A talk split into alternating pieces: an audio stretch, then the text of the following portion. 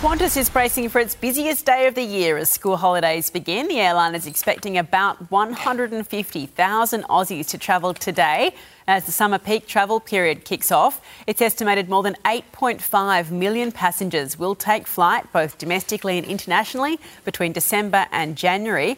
Reserve staff numbers have been boosted and aircraft maintenance been brought forward to help minimise potential delays.